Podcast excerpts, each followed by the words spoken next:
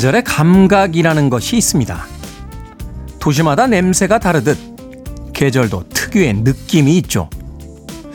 여름의 무거운 공기와 대비되는 겨울의 날카로운 아침은 순식간에 잠을 깨우고 코끝을 쨍하게 만듭니다.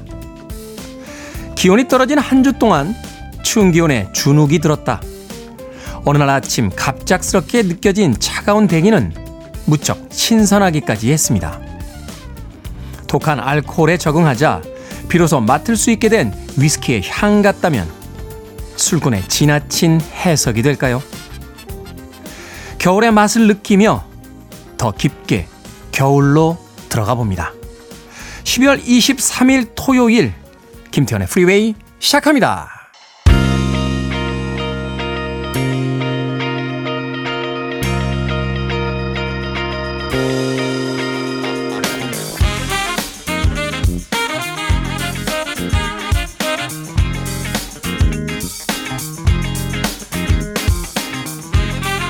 빌보드 kid의 아침 선택 김태훈의 프리웨이 저는 클 태 자 쓰는 태디 김태훈입니다. 자 오늘 첫 곡은 2010년 빌보드 핫백 차트 이번 주 7위에 올라있던 브루노 마스의 Just the Way You Are 듣고 왔습니다. 자 크리스마스 이브를 하루 앞둔 12월 23일 토요일입니다. 1부는 음악만 있는 토요일로 꾸며드립니다. 자 1970년대부터 2023년 바로 오늘의 일기까지 빌보드 핫백 차트에서 히트했던 음악들을 중심으로 선곡해 드립니다. 자, 계절에는 계절의 감각이 있듯이 또 시대에는 시대마다의 취향과 감각이 있겠죠. 과거에 우리의 어머니 아버지들 또 형들과 누나 동생들은 어떤 음악들을 들으며 살아왔는지 과거부터 오늘까지 이어지는 그 히트곡들의 퍼레이드 속에서 세대 차이를 조금 극복해 보는 건 어떨까 하는 생각도 듭니다. 그리고 2부는요 북끄북끄로 꾸며드립니다. 책 한 권을 통해서 또 즐거운 주말의 수다를 나눠보는 시간이죠. 이시한 씨, 박사 씨와 함께 또 오늘 어떤 책을 읽어볼지 잠시 후에 만나봅니다. 여러분은 지금 KBS 2라디오 김태훈의 프리웨이 함께하고 계십니다.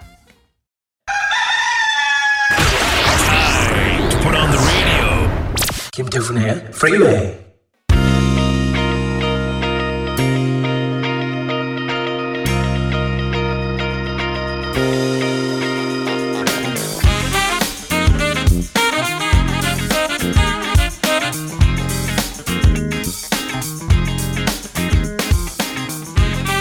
음악만 있는 토요일 세 곡의 노래 이어서 듣고 왔습니다.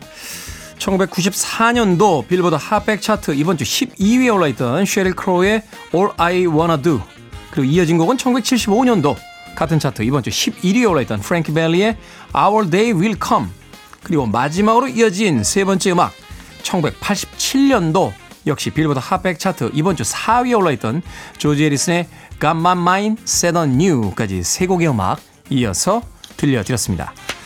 자, 2831님, 테디 좋은 아침입니다. 해운대입니다. 휴일 근무 때 채널 고정하고 잘 듣고 있습니다. 오늘도 화이팅입니다. 라고 하셨는데, 겨울에 해운대 어떻습니까? 그래도 따뜻하겠죠? 남쪽이니까. 아, 바다이기 때문에 바람만 세게 불지 않으면 그래도 좀 따뜻하지 않을까 하는 또 생각이 듭니다. 글쎄요, 습도가 높아서 오히려 더 추울까요? 어, 생각해보니까 겨울에도 부산을 꽤 많이 갔던 기억이 나는데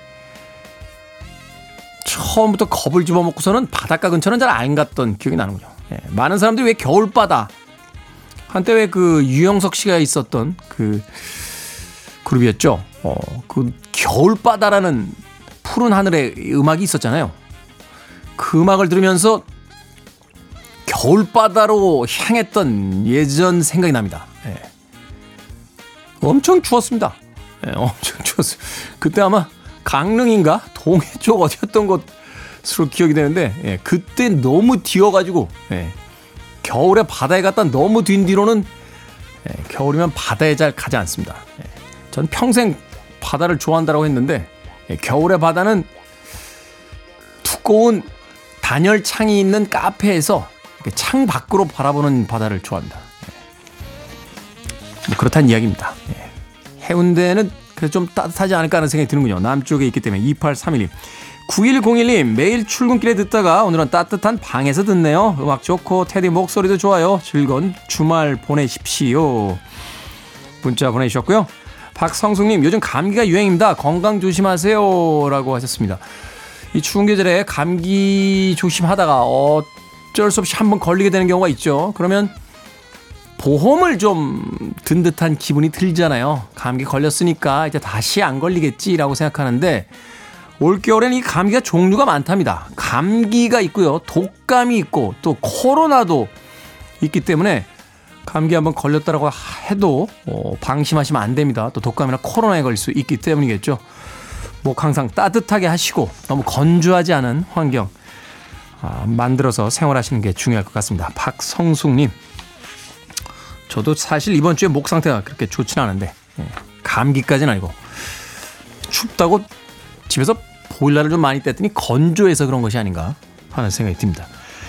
자, 1977년도로 갑니다. 빌보드 핫백 차트 이번 주 6위에 올라있던 플레이어의 Baby Come Back 그리고 2000년 역시 같은 차트 이번 주 19위에 올라있던 레니 크레비치의 Again까지 두 곡의 음악 이어서 들려드립니다.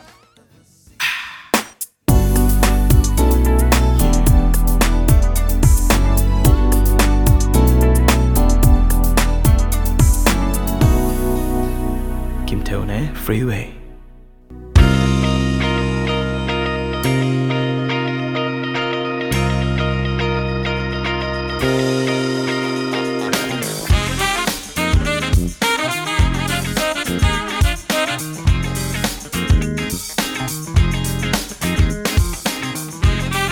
빌보드 키드의 아침 선택 KBS 2라디오 김태훈의 프리웨이 음악만 있는 토요일 함께하고 계십니다. 1989년도 빌보드 핫백 차트 이번 주 11위에 올라있던 마이클 볼튼의 How Am I Supposed to Live Without You 듣고 왔습니다. 원곡자가 마이클 볼튼이죠. 어, 이 곡은 로라 브레니건에게 주었다가 아, 이후에 자신이 직접 또 노래하기도 했던 그런 음악이었습니다. 자, JDS라고 아이디 쓰시는데 태영님을 보면 지식인이 없던 시절에도 뭐든 척척 답을 해주던 대학 선배들이 생각이 납니다. 얼굴도 훌륭하시지만 어쩜 그리 박학다식하던지. 그렇습니까? 에, 아침부터 또 이런 칭찬해 주시면 기분이 좋아 안 좋아? 에, 기분이 엄청 좋습니다. 그렇지는 않고요. 에, 척척 박사는 아니고요.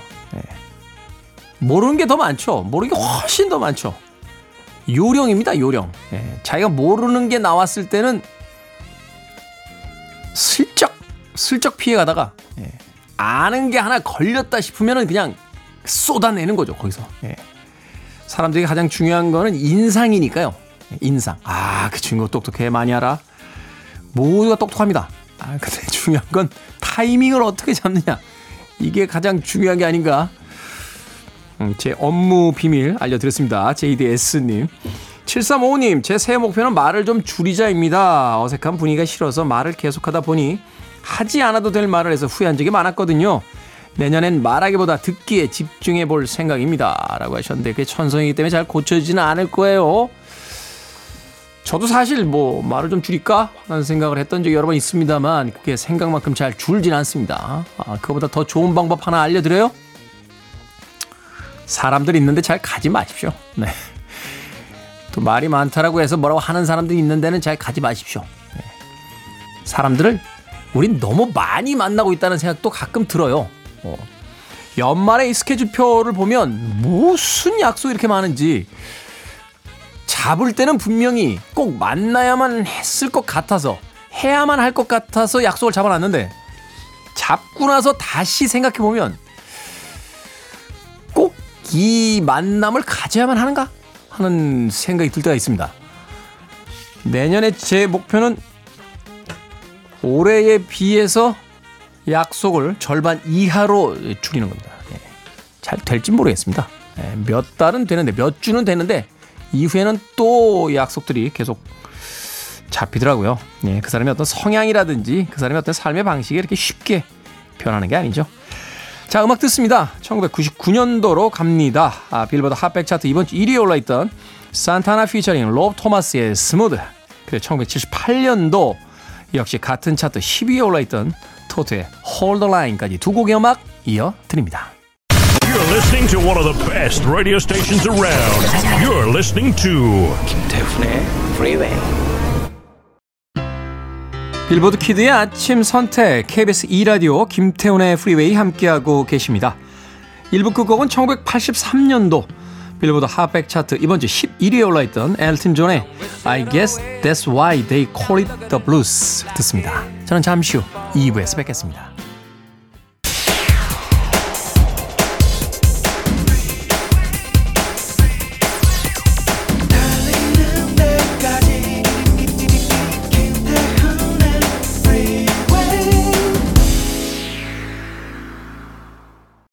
김태훈의 프리웨이 12월 23일 토요일 2부 시작했습니다. 내일은 크리스마스 이브죠. 크리스마스의 분위기를 물씬 풍기는 제시제이의 Rudolph the Red-Nosed Reindeer 그리고 Jingle Bells 이 두 곡의 접속곡 들려드렸습니다.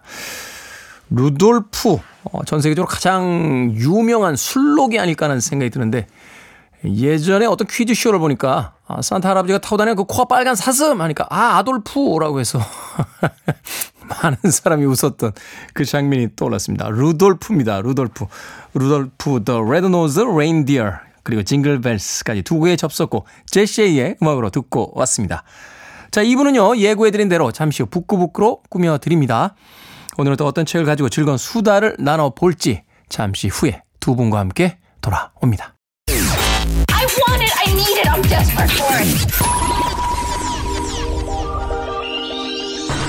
Okay, let's do it. 김태훈의 Freeway.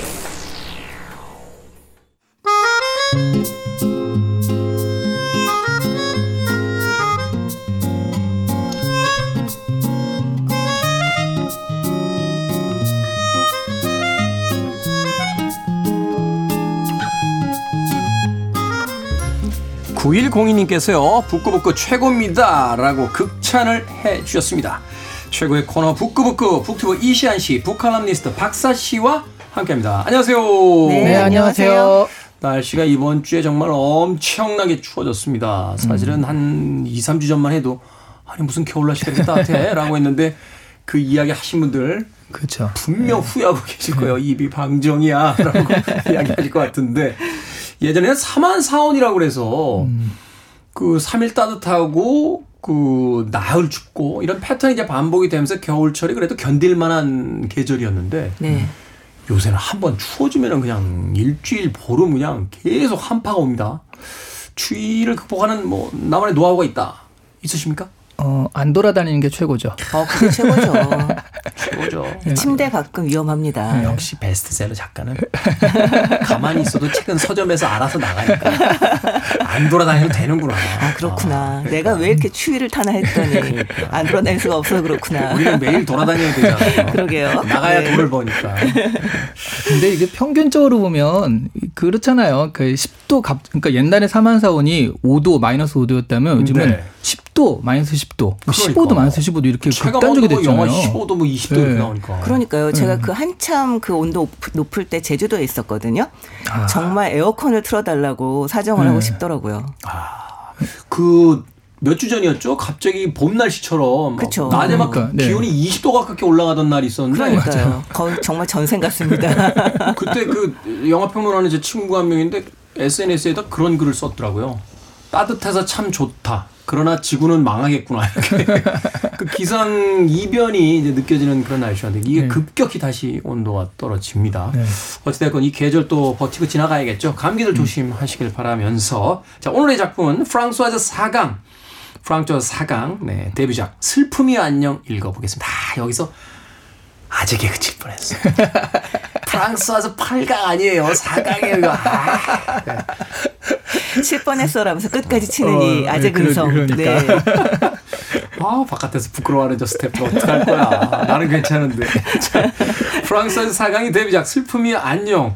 어, 문학사에서는 가장 기념비적인 데뷔작 중에 하나다라고 평가를 하는 작품인데 자 프랑스와즈 4강 저희가 2021년도에 브람스를 좋아하세요?를 읽어봤었는데 어, 프랑스 사강에 대한 소개 다시 한번 박사 씨께서 좀 해 주시죠. 네, 네. 기억하시는 분도 계실 거고 기억 못 하시는 분도 계실 텐데요. 아, 저는 기억이 가물가물하더라고요. 네. 이 프랑스와즈 사강은 본명이 프랑스와즈 쿠아레였습니다. 1935년에 프랑스 남서부 카자르크에서 태어난 소설가이자 극작가입니다. 이 꽤 부유한 어린 시절이었다고 해요. 16살 때 파리로 이주해서 수녀원에서 운영한 학교에 입학을 했으나 퇴학을 당했어요. 네. 이후에 뭐 담배도 피우고 술도 마시고 아주 자유롭게 놀았는데요. 그의 어머니가 들깨 같다고 탄식을 했다고 합니다. 네. 19살에 명문대인 소르본 대학교에 입학을 했으나 아, 그렇- 낙제를 했어요. 그렇게 놀면서도 소로몬에 들어갔다가 또 그렇죠. 천당과 지옥을 계속 왔다 갔다 하는 그렇죠, 분이군요. 그렇죠. 굉장히 네. 들어가기 힘든 대학이죠. 들어갔다 낙제를 하고 그해 여름 바캉스를 보냈다가 요트 사고가 나는데요. 이 침대에 누워서 할 일이 없어서 너무 심심해서 쓴 소설이 이 슬픔이여 안녕입니다. 두 달 동안 썼다고 해요. 짜증나. 짜증나. 그렇죠. 이 장면에서는 누구나 다 그렇게 얘기하지 않을까 싶습니다만 이 작품으로 그의 비평가상을 수상하면서 이력 주목받는 소설가가 됐어요. 유럽 문단의 매혹적인 작은 악마. 지나칠 정도로 재능을 타고난 소녀라는 평을 들었다고 합니다. 문학계 샤넬이라는 별명이죠. 네. 이후에 세계적인 부와 명성을 얻으면서 아주 사치스러운 생활을 영위를 했어요. 이후에 뭐 어떤 미소, 뭐 브람스를 좋아하세요, 마음의 파수꾼, 흐트러지 침대 등의 소설과 이 수요땐의 성, 뭐 바이올린은 때때로, 발렌틴의 연브라빛 드레스 뭐 등의 희곡을 썼습니다. 그리고 영화 감독인 장르 꼬다르의 권유로 이 푸른 고사리라는 영화의 연출을 하기도 했어요. 네. 이 평생 동안 도박과 약물 과용 등으로 문제를 일으켰고요. 이 프랑스 도박장에서 5년간 출입금지 선고를 받고는 런던으로 그 도박 원정을 가기도 했습니다. 이 나는 나를 파괴할 권리가 있다라는 명언을 남기기도 했죠. 아주 유명한 이야기죠. 그렇죠. 이 노후에는 정치 문제에 관심 보이면서 뭐 인종차별주의와 전쟁에 반대할 운동을 하기도 했는데요. 이 당시 프랑스 대통령에게 청탁을 넣는 대가로 한 기업인에게 돈을 이제 꽤 많이 받게 됩니다. 그걸 포함해서 이 탈세로 기소가 돼요. 그리고 금고형을 받고 전 재산을 몰수당합니다. 그래서 죽기 직전까지 4년 동안 아주 극도로 가난한 삶을 살게 됐고요. 결국 2004년 심장병과 폐혈전으로 69세의 나이에 사망합니다. 이런 표현 가끔 씁니다만 자신의 인생을 정말 전속력으로 산 사람이에요. 아주 스피드광이었다고 하죠. 음, 네, 네. 그러니까 실제로 그 스피드 광이기도 했고, 어, 그 나는 나를 파괴할 권리가 있다는 그 하나의 문장, 이게 문장이라기보단 그 유명한 어떤 그, 그 인터뷰였나요? 네, 거- 인터뷰. 거기서 나온 이 대사였던 걸로 기억이 되는데, 그러니까 모든 속박과 제도와 규율로부터 자유롭고자 했던 음, 뭐 그런 작가가 아니었나 하는 생각이 듭니다. 아, 그래서 우리나라에서도 그 영화 감독하는 분이 계신데 이 사강이라는 그 성을 자신의 어떤 그 예명으로 쓰시는 분도 네. 제가 본 아, 기억이 납니다. 사강도 예명인데 그걸 또 갖다 예명으로 쓰시는군요. 그러니까 네. 저는 8강으로 아, 끈질기시네요. 이 포기 포기를 모르는 남자인데. 원래 유머가 이 반전과 반복이라 이렇게 반복하면 나중에 웃깁니다 이게. 웃을 때까지 반복하는 어, 네. 건가요? 네. 오늘 방송 끝날 때쯤 다 파한 대소할 거라고 저는 믿고 있습니다. 자, 이 슬픔이 안녕 줄거리 어떻게 됩니까? 네, 이 소설은요, 그 중산층 이상의 부유한 삶을 사는 아버지와 딸인 세실, 그리고 아버지 여자친구와 같이 지중해 별장으로 긴 여름 휴가를 떠나는 장면에서 시작을 합니다. 어머니가 일찍 돌아가셔서 딸은요, 기숙학교에서 자라다가 2년 전에 파리로 돌아와서 기숙학교에서 자라면서 못했던 많은 것들을 하고 있어요. 네. 그러니까 18세 소녀인데도 술 마시고 담배도 피우고요. 뭐 이럴 수 있었던 데는 자기 할 일은 잘하지만 인생을 즐기는 데 있어서 역- 경박한 쾌락주의에 가깝다라고 하는 아버지의 영향이 큽니다. 바람둥이죠. 네, 사실 이 딸 역시 그런 성향이기도 하고요. 자유를 만끽해요. 그러니까 이게 여기까지 보면 아 이게 자전적 이야기인가 소설인가 싶을 정도로 굉장히 겹쳐 있기도 합니다. 그렇죠. 예. 한가한 여름별장의 안 또는 번역에 타서 안느라고 하는데 이 어머니의 친구가 찾아와요. 안은 그 이들 부녀와는 완전히 다른 성향의 이지적이고 냉철한 여성입니다. 세실은 안에 대해 좀 이중적인 감정을 가지고 있는데 동경하면서도 거리감을 두는 거죠. 필연적으로 안과 같은 성향의 사람들은 조금은 가볍고 즐거움만 추구하는 이들 부녀의 성향을 좀 경멸하는 경향이 있잖아요. 근데 이게 놀랍게도요. 아는 아버지의 여자친구를 몰아내고 아버지의 사랑을 얻었을 뿐만 아니라 아버지와의 결혼 계획까지 발표를 해요. 그러니까 세실은 어 약간 어 이게 뭐지 하고 있는데 갑자기 아니 세실한테 공부를 시키려고 합니다. 그리고 아주 아주 망했잖아요. 그렇게 보면. 네, 일단 그때 만나고 있던 남자도 이제 쫓아내죠. 걔랑 만나지 마. 이야기하죠.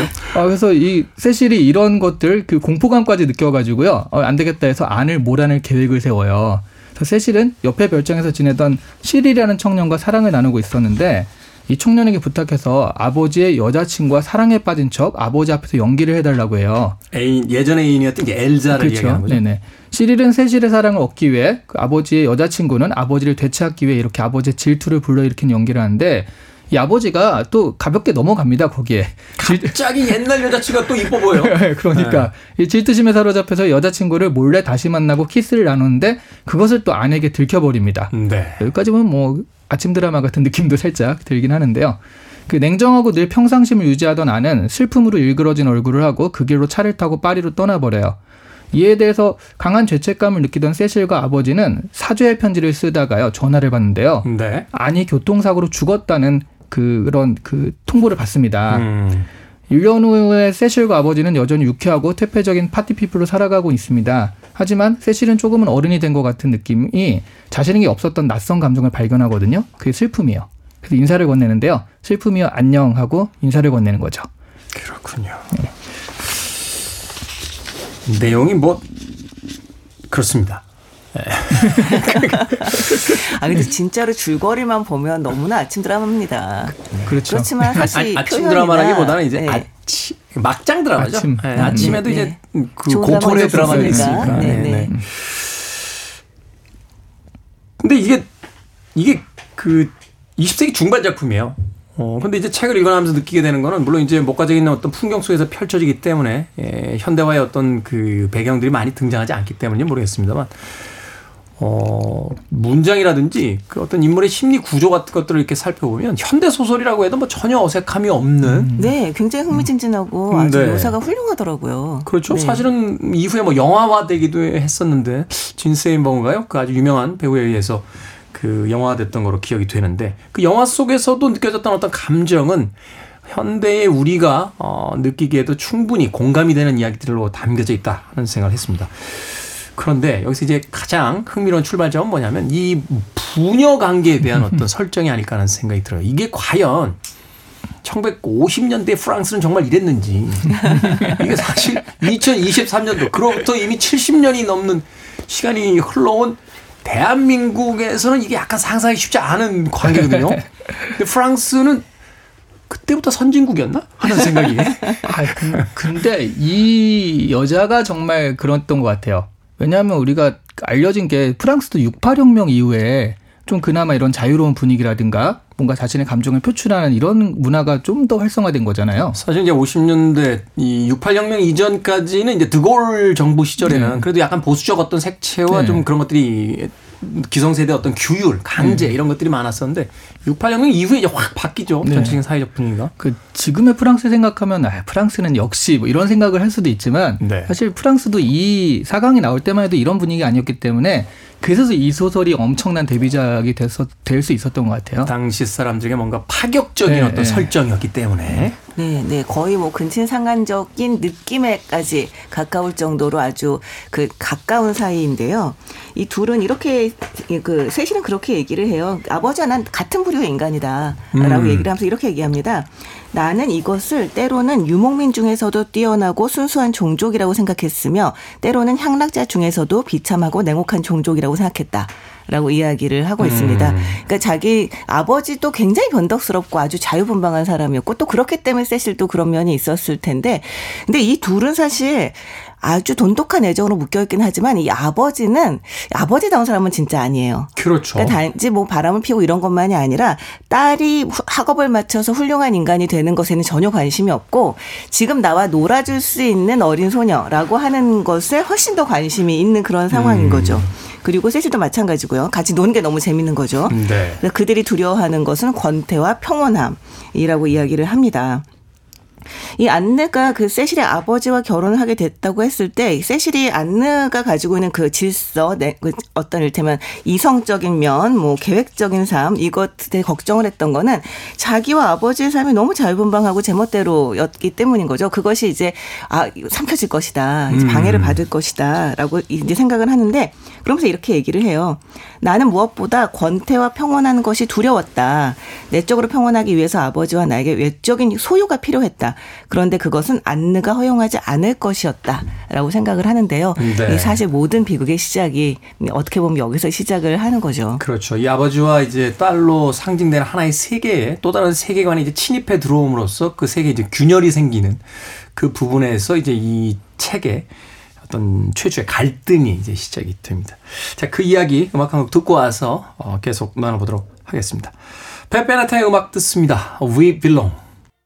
팻 베네타의 We Belong 듣고 왔습니다. 빌보드 kid의 아침 선택 KBS 2라디오 김태훈의 프리웨이 북끄북끄 오늘 박사씨 이시한 씨와 함께 프랑스와즈 사강의 슬픔이여 안녕 읽어보고 있습니다. 앞서 잠깐 이 부녀지간과 이제 어머니의 옛 친구 그들의 세계에 이제 침입해 들어오는 안느에 대한 이야기를 나눠봤습니다만 전체적으로 이제 책의 구조를 본다면 두 개의 세계 충돌 같은 느낌을 갖게 되거든요. 그것을 통해서 이제 어느 한쪽의 세계에 속해 있었던 17살의 세실이 스스로의 어떤 그 선택과 행동을 통해서 두 개의 세계 중에 이제 하나를 선택하게 되는 그것을 통해서 이제 세실의 성장을 이뤄나가는 이런 어떤 구조로 되어 있는데 그 이야기를 좀 나눠 주시죠. 두 개의 세계와 그 안에서의 어떤 세실의 그 뭐라고 할까요? 어, 스탠스, 뭐 자신의 어떤 위치, 어떤 결정 이런 것들을 중심으로 좀 책을 읽어보면 더 좋을 것 같은데. 저는 이 소설의 가장 큰 장점 중 하나가 굉장히 큰 사건을 겪었잖아요. 어떻게 생각하면 자신의 어떤 음모 뭐 이런 것들 때문에 사람이 죽기까지 했으니까 그런데 이런 큰 사건을 겪고 나서 주인공이 올바른 방향으로 성장하지 않아요. 이게 저는 장점이라고 봐요. 거기서 이제 올바른 방향이라는 건 우리가 소위 이제 사회적 가치관으로 쳐다봤을 예, 때 예, 예. 일반론으로 쳐다봤을 때 우리가 믿어왔던 올바른 방향. 네. 그게 여기서 아 그 사건을 계기로 아버지 하나는 정신을 차리고 이렇게 이렇게 됐다 뭐 이러면 이 소설이 이렇게 유명해질 수가 없었을 거라고 생각을 해요.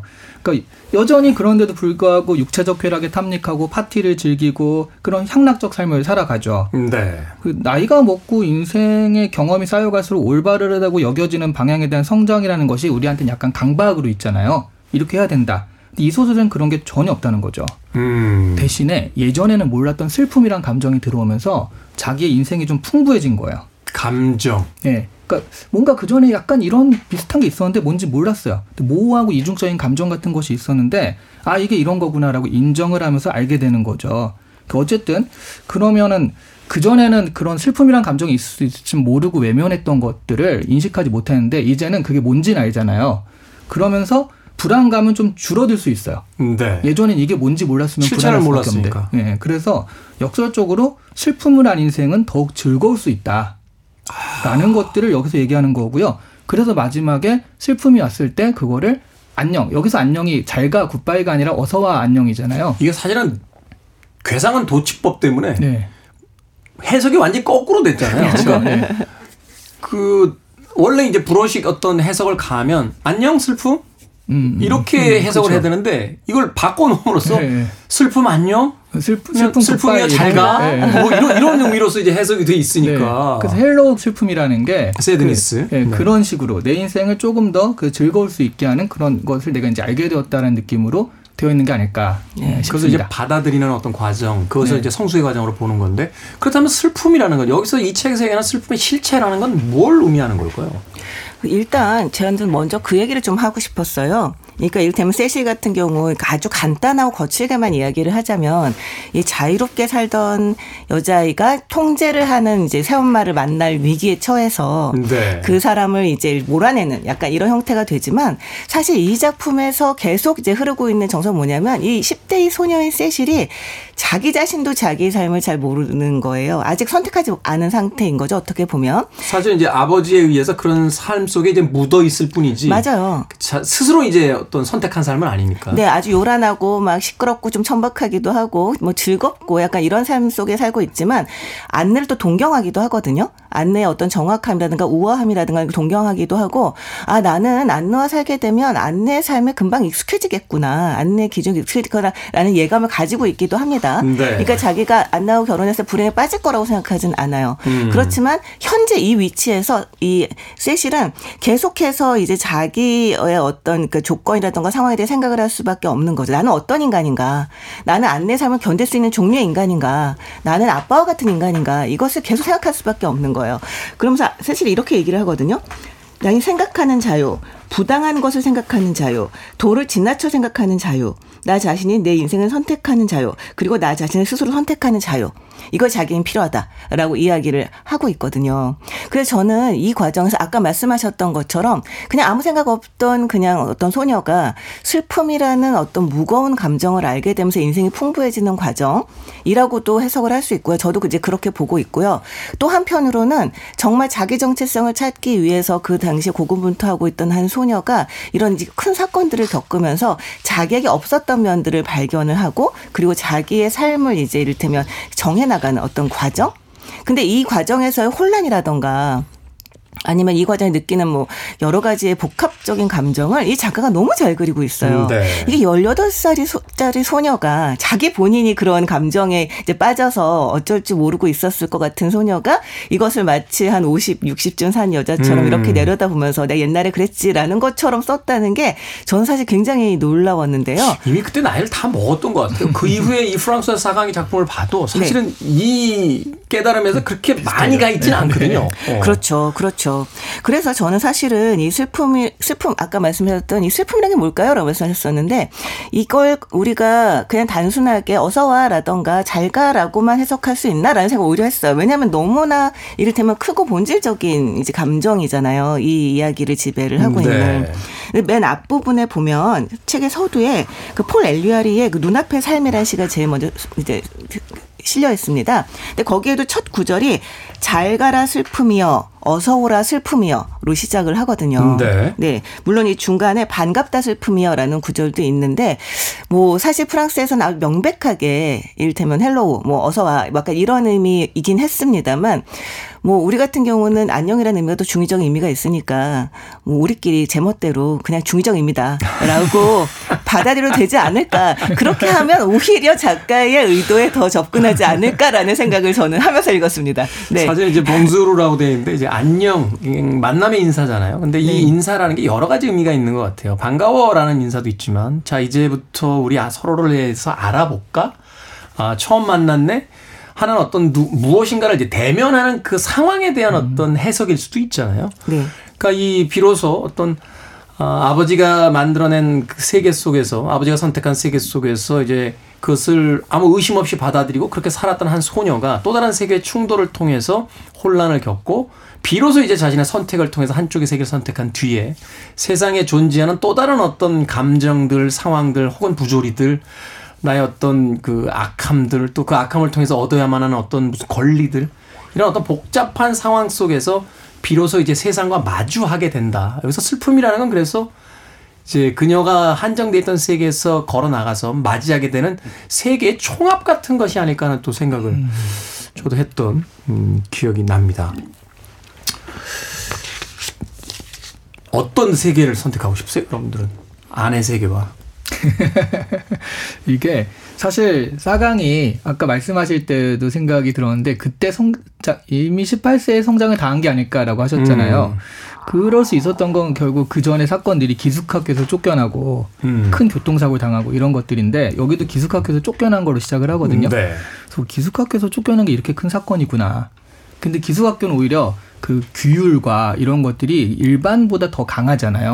이런 학교에서 많이 쫓겨나잖아요. 헤르만 헤세도 왜 저 저 종교 학교에서 쫓겨나고 이 당시엔 쫓겨나는 분들이 되게 작가가 됐던 것 같아요.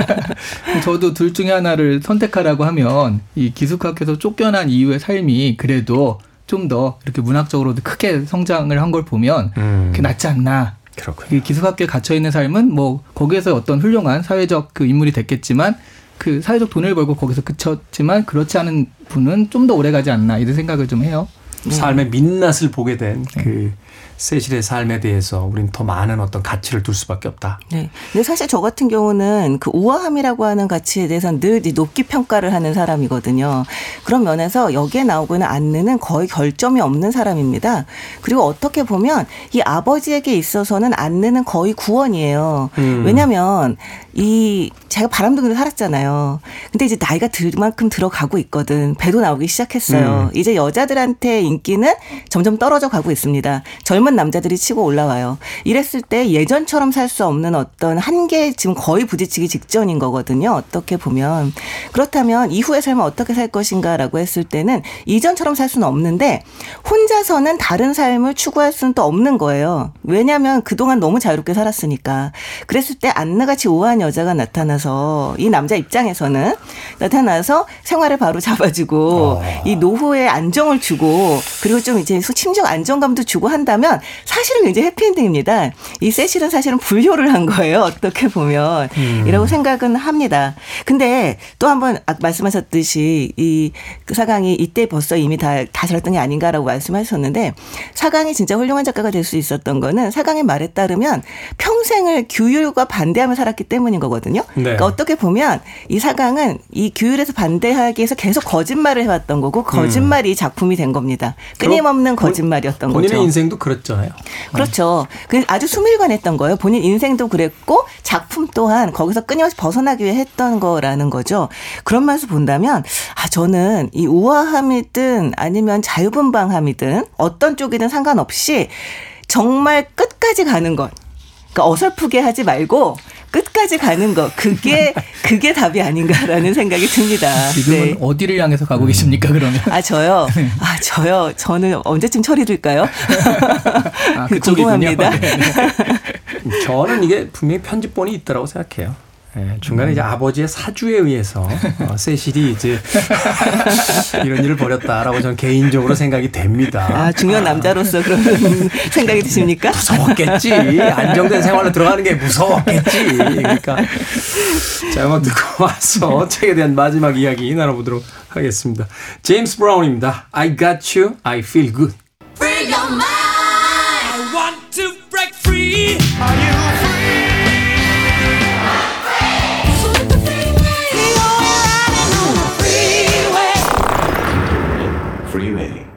빌보드 키드의 아침 선택 김태훈의 프리웨이 북칼럼니스트 박사씨 북튜버 이시한씨와 함께 북끄북끄 프랑수아즈 사강의 슬픔이여 안녕 읽어보고 있습니다.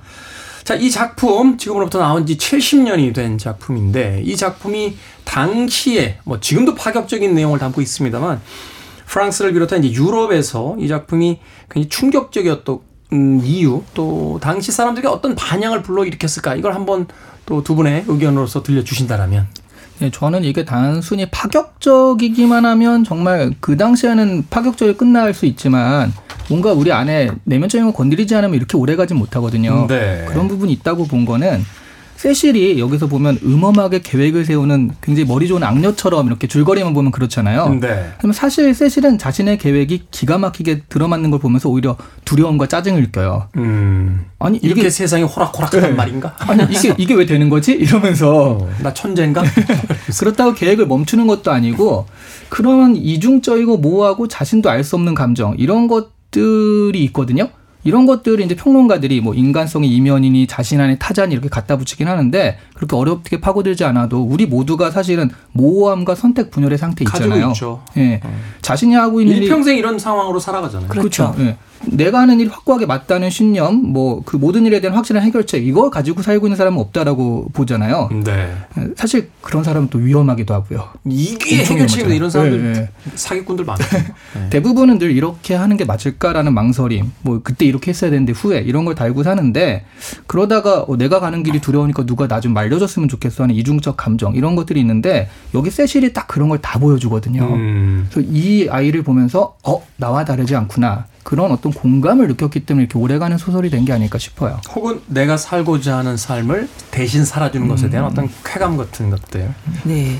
그 혼란이라고 하는 것들을 정말 너무 잘 그려서 저는 진짜 놀랐다. 몇 번을 음. 놀랐었는데 예를 들어 이런 거죠. 그러니까 그 세실이 이 아버지를 다시 안내에서 빼앗아 오기 위해서 그 아버지의 전 여자친구 엘자를 자신의 지금 애인인 시릴과 둘이 연인인 것처럼 연기를 해달라고 이야기를 합니다. 사악하잖아요. 아주. 그러니까 질투를 이제 불러일으키겠다라고 하는 거죠. 이제 그런 한편 자신의 그 이를테면 자신이 좋아하는 것으로 이제 인정받았던 그 시릴이 다른 여자를 좋아하는 걸 이제 보고 보는 거잖아요. 그러니까 안느가 세실을 또 되게 동정해요. 음. 미안하다. 내가 저 남자를 마- 만나지 못하게 해서는 동정을 동정도 사고 계략도 세우고 약간 이- 어떻게 보면 그런 모습인데 근데 세실이 그 안에서 굉장히 복합적 인 감정을 느낍니다. 그러니까 이를테면 나는 시릴을 사랑한다고 아, 너무나 사랑한다고 생각했다가 또 시릴과 엘자가 같이 있는 걸 보면서 자기가 이제 사주한 것임에도 불구하고 음. 질투를 막 느끼기도 하고 그리고 결국 마지막에 아내가 죽고 난 다음에 나는 그를 사랑하지 않았다라는 것을 깨닫고 이런 감정들의 이제 흐름들 같은 경우를 굉장히 변덕스럽고 아주 튀는 것 같아 보이지만 아 누구나 이럴 수 있다. 이 막 이렇게 휩싸여 들어갔다가 갑자기 너무나 모든 것을 낯설어 보였다가 하는 그런 감정의 흐름들을 정말 잘 그리고 있어요. 그래서 사실 우리는 하나의 감정은 굉장히 하나의 감정으로 생각을 하잖아요. 열렬한 사랑, 영원한 사랑, 어, 영원 사랑을 뭘 하겠다. 그렇지 않죠. 그 감정 속에 여러 가지 어떤 복합적인 감정들이 같이 섞여 있고 네. 또 퍼센테이지 지분들을 다 나누고 있으니까. 그러니까요. 그런 것들을 잘 그린 게 이 작품이 이 사람들에게 읽히, 계속 읽히고 있는 과정을 주고 있는 게 아닌가 하는 생각이 듭니다. 저는 이 책 읽으면서 딱 두 가지 생각을 했습니다. 아, 왜 이 세실이 안을 밀어내게 됐을까? 아, 베르그 송을 읽으라고 하잖아요. 어, 나 같아도 밀어냈을 것 같아요. 배려성의 문제였군요. 아, 어렵거든요. 그래서 그리고 두 번째로는 이 작품이 아마도 그 앞서 잠깐 정치적인 이야기를 했습니다만 드골 행정부 시절로 이제 대변되는 그 68혁명 이전의 어떤 보수적인 프랑스 사회에서 하나의 로큰롤 같은 작품이 아니었을까. 네, 네. 젊은 세대들의 숨통을 틔워주고 그들에게 기존의 어떤 가치로부터 벗어나 있는 전복적인 어떤 세계관을 제시하는 작품이었기 때문에 당시에 많은 그 이 독자들이 마치 엘비스 프레슬리의 로큰롤 음악을 듣듯이 이 프랑스와 사강의 작품을 읽어내려갔던 건 아닐까 하는 생각을 해봤습니다. 자, 두 분의 한 줄 추천사 받겠습니다. 어, 천재여 안녕입니다. 아, 이건 좀 문학 천재라는 게 존재하는구나. 어, 그걸 그리고 좀 반갑게 맞이할 수 있는 그런 작품이에요. 말년만 괜찮았으면 다음에 꼭 프랑스와 사강으로 태어나고 싶었는데. 정말 천재와 안녕 훌륭한 말입니다. 네. 이 부모의 연애와 사춘기 사춘기 소녀의 어깃장 정도로 이해하고 있었던 분이 있다면 다시 한번 정독해 보시기를 권하고 싶습니다. 이 지나칠 정도의 재능이란 게 뭔지 실감하실 수 있을 겁니다. 네. 흔히 앞서 이야기하는 막장의 구성으로서만 이 줄거리를 이해하고 있다라면 우리 삶의 어떤 본질적인 그 복잡함이 얼마나 많이 이 프랑스와 사강을 통해서 그 문학적으로 다뤄지는지 한번 꼭 읽어보시길 바라겠습니다. 자, 오늘은 프랑스의 사강의 슬픔이 안녕 읽어봤고요. 다음 주에는 오헨리의 단편이죠. 어, 마지막 입세, 올해 마지막 작품 읽어보도록 하겠습니다. 두 분 고맙습니다. 네, 네, 안녕히 감사합니다. 계세요. 음악 한 곡 듣습니다. 빌리 오션입니다. There'll be sad songs to make you cry.